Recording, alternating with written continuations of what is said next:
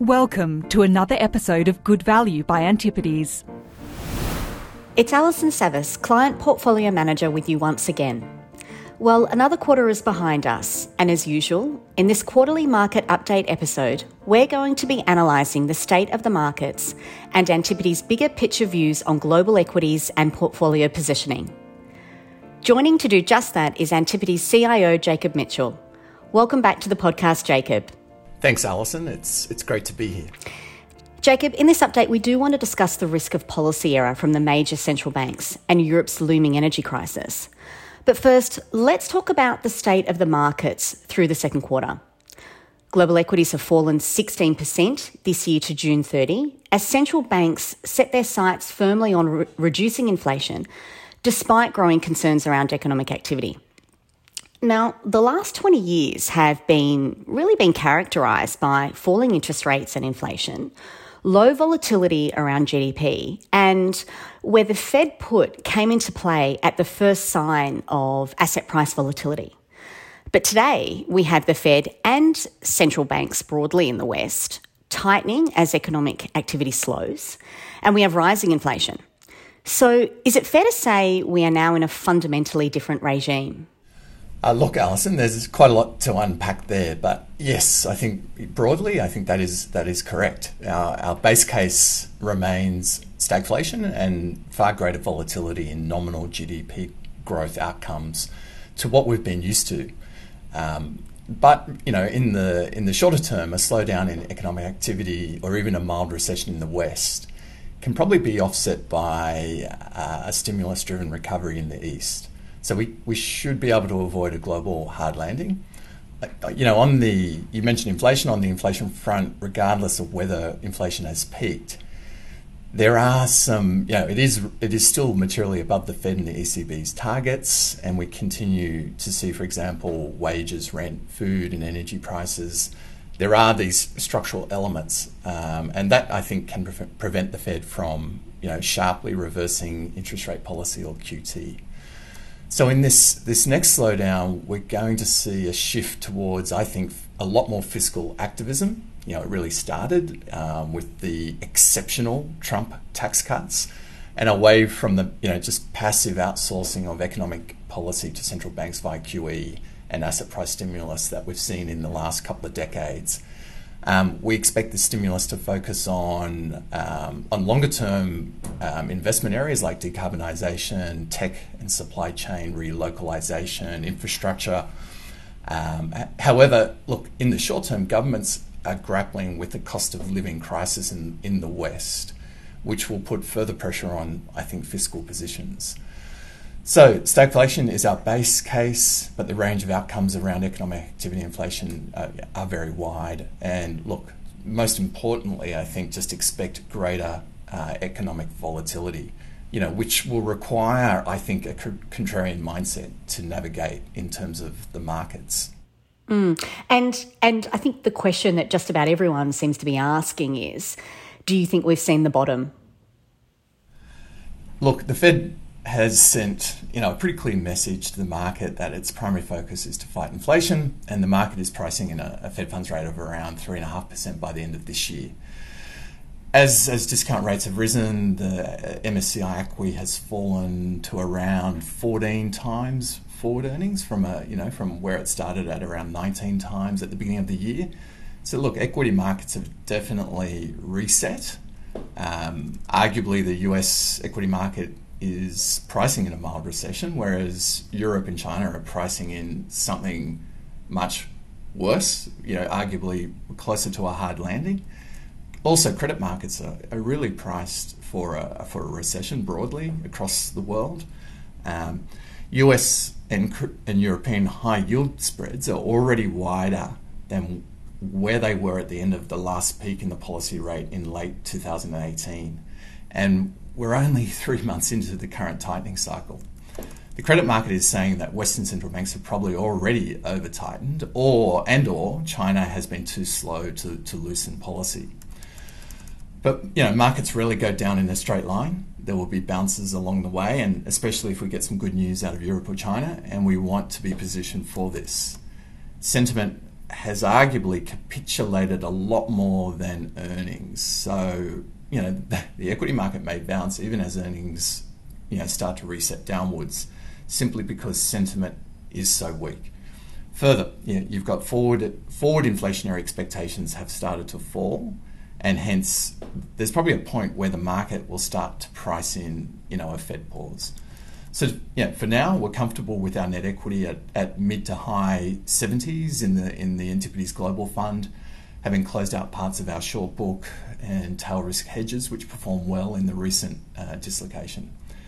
Now, now, given you know the level of economic uncertainty and the higher discount rates, I think we have an opportunity to reload. We will have an opportunity to reload some of our shorts on, and on the long side, the market is going to be more focused on valuations than it has been over the past sort of decade.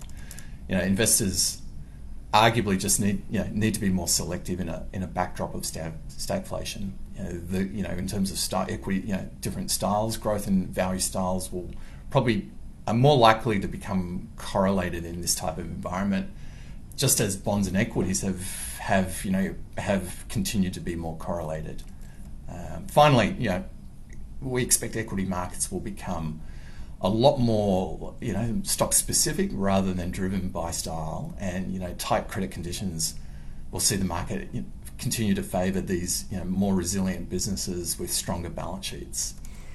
Now let's talk about policy error. It's a key risk we've been talking about for a while now, whether that's the Fed or the ECB tightening too aggressively into slowing economies, or China waiting too long to stimulate. We know that interest rates are a blunt tool. They, they will intensify any economic slowdown without addressing inflationary pressures that are driven by supply side issues. The ECB is, you know, arguably in an even more delicate position than the Fed, isn't it? Given that risk around economic activity is higher with a backdrop of war, and food and energy prices are particularly elevated. And, you know, and further pain is likely as, as Europe strives to decouple itself from Russian gas. So, can you take us through your thoughts on the macro environment in Europe? Look, you know, Europe always sort of seems to, um, you know, catch, you know, catch catch pneumonia when the rest of the world catches a mild flu. uh, the, the ECB is probably, you know, is going to have to take a softer approach, I think, to into rate hikes and to QE relative to and sorry into Q you know and to, to QT relative to the Fed because the risk of a recession is higher. The ECB will be mindful, you know, that, that aggressive hiking of short-term rates will also put pressures put you know, pressure on peripheral eurozone spreads in countries like Italy, which has a you know, and Italy you know has this greater dependence on gas, and government debt to GDP is relatively high. Um, on the fiscal side, you know, spending will focus on helping households with high costs and supporting alternatives to gas. And and what about the energy crisis itself? It could really intensify in the next six or so six or so months as winter hits. That's right, and there's been a there's been a few developments on that front. You know, gas is once again flowing through the um, you know the Nord Stream one pipeline from Russia to Germany as at the end of last week the pipeline was was operating at 40% utilization, but fell again on another turbine maintenance issue. Uh, Putin remains unpredictable to say the least, but at the end of the day, you know, gas accounts for almost 7% of Russia's GDP. And this could go to zero next year in the event of no Russian flows. So there is self interest in Russia's part to maximize revenue today through, you know, through maximizing price through low volumes. But you're right, on our analysis, Europe's key energy pinch point is this next six or so months, with critical point being that Europe needs to build sufficient gas stores to get through the winter. Um, to put some numbers around that, Russia historically accounted for a third of Europe's total gas supply, and you know the European Commission has directed its member states to focus on filling storage ahead of winter and uh, and to cut gas usage by 15%. And in the, the immediate term, this could see some countries reducing heating and auctioning supplies to, let's call it, the most um, economically um, uh, value added parts of, of manufacturing, as well as switching fuel sources where it's possible. Now, if we go back to you know pre the war, Russia was historically pumping gas at a rate of around three and a half BCM, you know, per per month, and on our analysis, if Russia continues to pump at around one BCM, sorry, that number is per week, and if it keeps going at a weekly that at about one from three and a half down to one, then Europe may be able to avoid having to curtail demand via plugging that gap, the two and a half BCM per week gap, with LNG.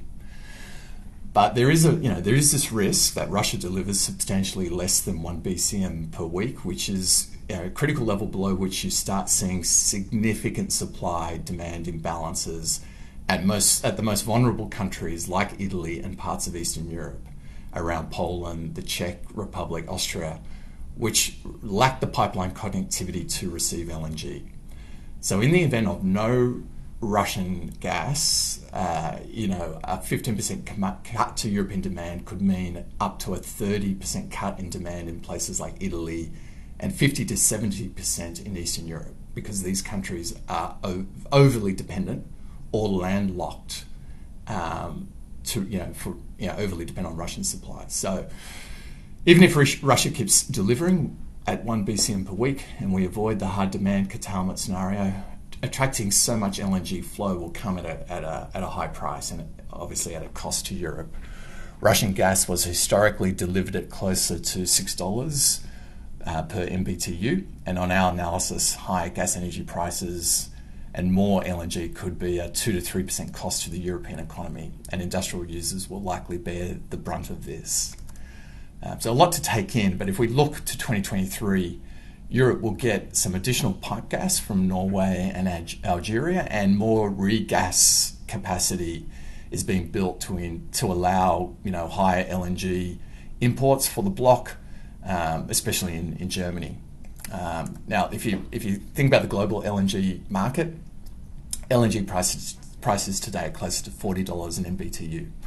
So, um, and, and European gas prices are closer, closer to $50 in MBTU, which is meaningfully higher than long term contract prices that the likes of Japan, China, Korea have with um, major LNG exporters. So, at current prices, there's a very strong incentive for those countries to sell their contracted volumes to Europe rather than taking delivery. Uh, Japan is already ramping up its nuclear uh, to you know generation um, to offset um, its reliance on LNG. China can use more coal and Korea uh, more fuel oil, which will allow these countries to divert some of that, um, some of their LNG uh, to Europe. Now, these are the issue here is that these are long-term joint venture contracts, and the suppliers have you know have power. So, but even assuming part of the profits on this sale will need to be shared with the Middle Eastern producers of LNG, the economic incentive that is is there for that you know diversion to take place. Um, look, lots of moving parts. It won't be easy for Russia to replace Europe. Sorry, Europe to replace Russian gas, but it, and it will be costly. But it is possible. The tail risk remains that Russia stops pumping gas completely and hobbles hobbles the most vulnerable countries. Putin definitely has a powerful card to play if he feel in the short term if he feels increasingly cornered by the West. So we need to monitor that risk, you know, very closely. Now, some of our listeners will know that our global portfolios remain overweight Europe. So how are you thinking about this exposure? This, you know, this uncertainty is why European equities are currently priced at just under 12 times forward earnings compared to closer to, say, 16 times over the last five years on a one year forward PE basis, European equities are almost 30% cheaper than, than European equities are, you know, 30% cheaper than US equities. Whereas over the last five years, Europe has typically traded at a, let's call it a 16 to 17% discount to the US. The market is, you know, is pricing in a tough scenario around energy and recession. You know, if, if, if Europe can muddle through, then European equities look cheap. Our global portfolios have around 25% exposure to Europe, but our exposure is focused on multinationals such as Siemens, um, SAP, Sanofi, Airbus, you know, leading uh, franchises that generate their revenue and profits globally. They aren't just dependent on the European economy. And they are available at a discount relative to US or Asian peers because they are simply listed in Europe. Um, look, in terms of the, the domestic facing exposure we have to Europe, it comes in three categories. First, you know, we have our exposure to, to utilities, um, which have, you know, essentially, a, you know, a key number one, they're relatively defensive. Number two, they have a key, you know, key role to play in greening the grid and um, and decarbonising the, you know, the the um, the power sector in Europe.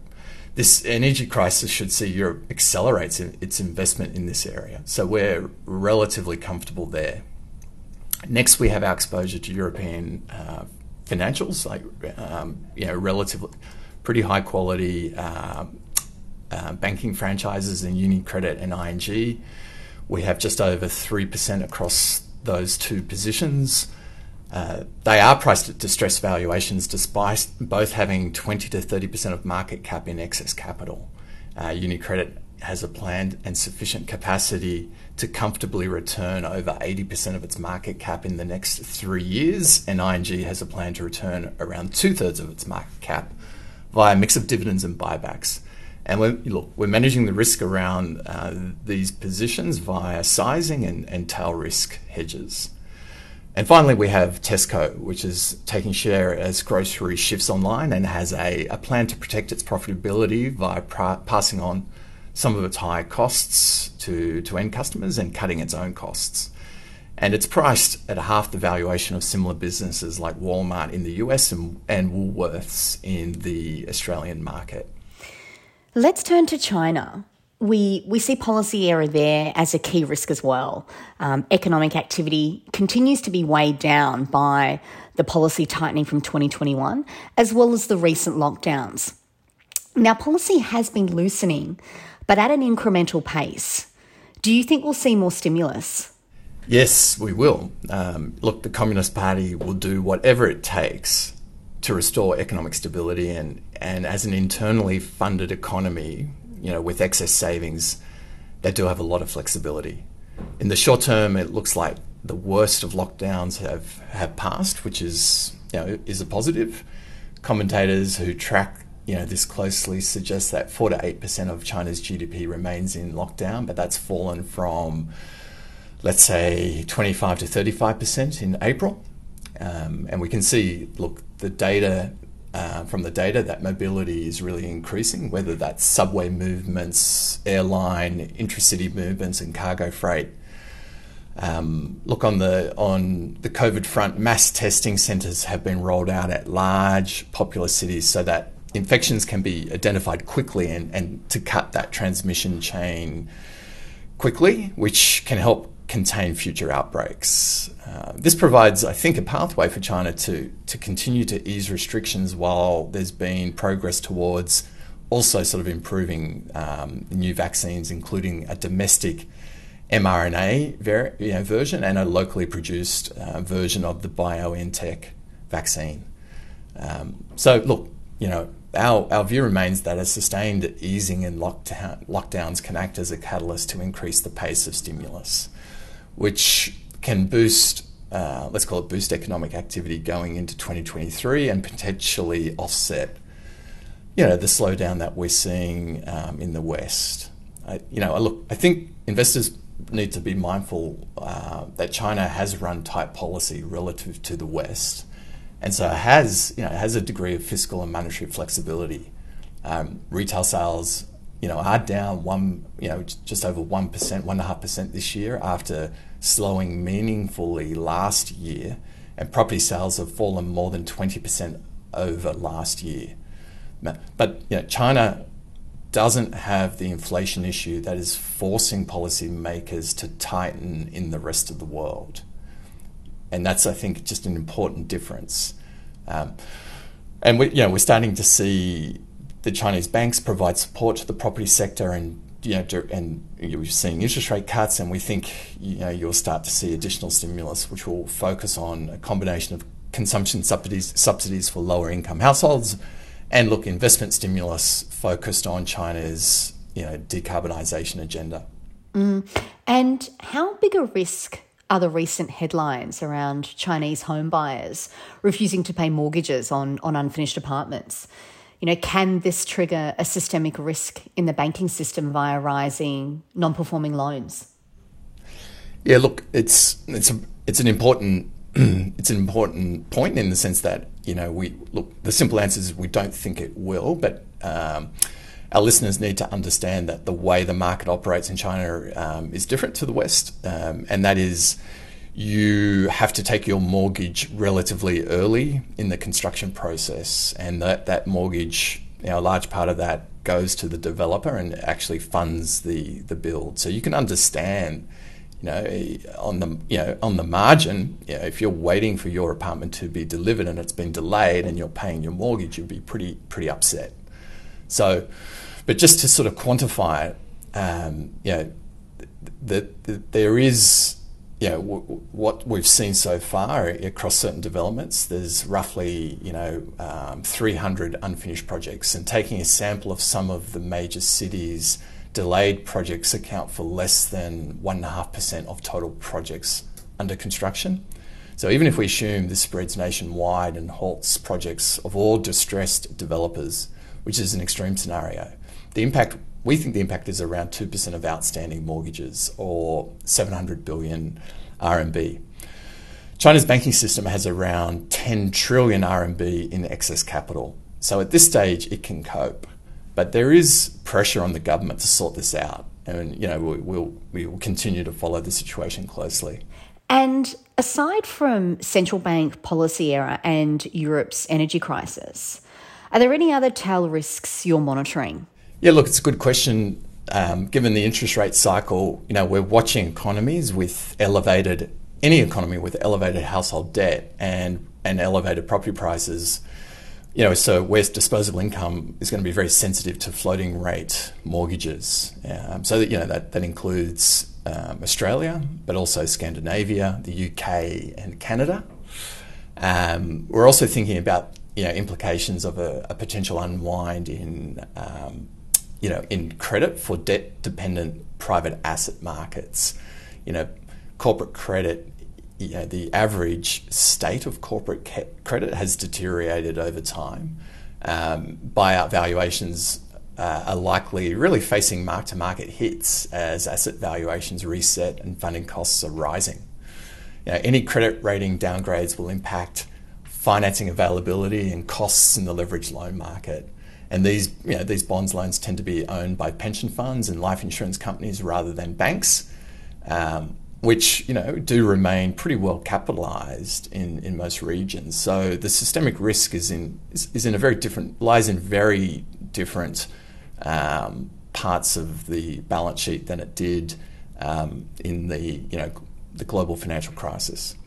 Okay, Jacob. Now to sum this all up, Given these broader market views, where are you seeing opportunities and how are the global portfolios being positioned as we move into the third quarter? Yeah, look, we, we continue to favour market leaders that are in a better position to manage in this, let's call it tougher or more volatile environment of slowing growth and you know high inflation and, and, and, and let's call it a, a rapidly evolving landscape. Um, multiple dispersion still remains elevated and the market at the market level, so we're still finding opportunities across regions and sectors. Uh, the value index is heavily skewed to financials and away from tech. And with multiple dispersion so high, we don't have to wed to. I don't think you have to wed you to you know the traditional cyclical value sectors to build you know a pragmatic value portfolio. Um, you know, we have 30% long exposure to emerging investment cycles across decarbonisation, infrastructure, connectivity, and compute. And the, the extreme sell off that you've seen in the, the tech and growth complex, uh, whilst we're still underweight, you know, US mega cap tech and internet, you know, we are starting to find some opportunities on the margin, you know, particularly around um, ERP or, you know, ent- enterprise resource planning software, database, robotic process automation. These are all longer term trends which we think are going to be more resilient um, you know, as a part of the move to the cloud, it's all about a, a cost saving and a productivity decision, which ultimately, even in a tough economic environment, is going to happen. Uh, yeah, we, we remain sort of underweight the US domestic cyclicals, which we, we think will bear the brunt of the current cost of living crisis. Um, look, we've also um, we've also pared back some of our overweight to the US natural gas producers, which have been a meaningful contributor to recent alpha. And for now, you know, US gas remains captive. Um, over time, they will build out LNG export capacity. Look, we, we, we will look for re entry points because we think these companies have a, a critical role to play in the longer term energy transition and ultimately are going to be part of the solution for Europe. Uh, look, in Europe, the, the broad focus of the portfolio um, is multinationals. And if Europe can, can muddle through without falling into a deep recession, then these, still, these stocks do look cheap. Uh, we've rotated some of our exposure in, in European financials into US financials, given the recent sell off in US banks on macro concerns. Uh, but at current prices, the market appears to be pricing in an overly pessimistic scenario around credit risk um, in the US, given corporate household balance sheets look okay and unemployment is, is still low. The US is further through, arguably further through the tightening cycle relative to Europe, and US banks gen- generally get some benefit from rising yields. Yeah, with regards to China, um, the timing around a reopening is, is, is still unclear, but the situation is moving in the right direction the market isn't pricing in reopening, policy change, or the potential for more stimulus. You know, China does have fiscal and monetary policy flexibility, while the West is is slowing and tightening. Once China moves through this lockdown, there will be a real divergence, I think, between the economic cycles relative to the West. And today we have, you know, you have an opportunity to invest in some great businesses at attractive valuations which won't be, know, will be relatively non correlated to Western economic outcomes. So we're comfortable with our exposure. Uh, you know, it is, it's part of our process to look for clusters of non correlated alpha, and that's what we see in China.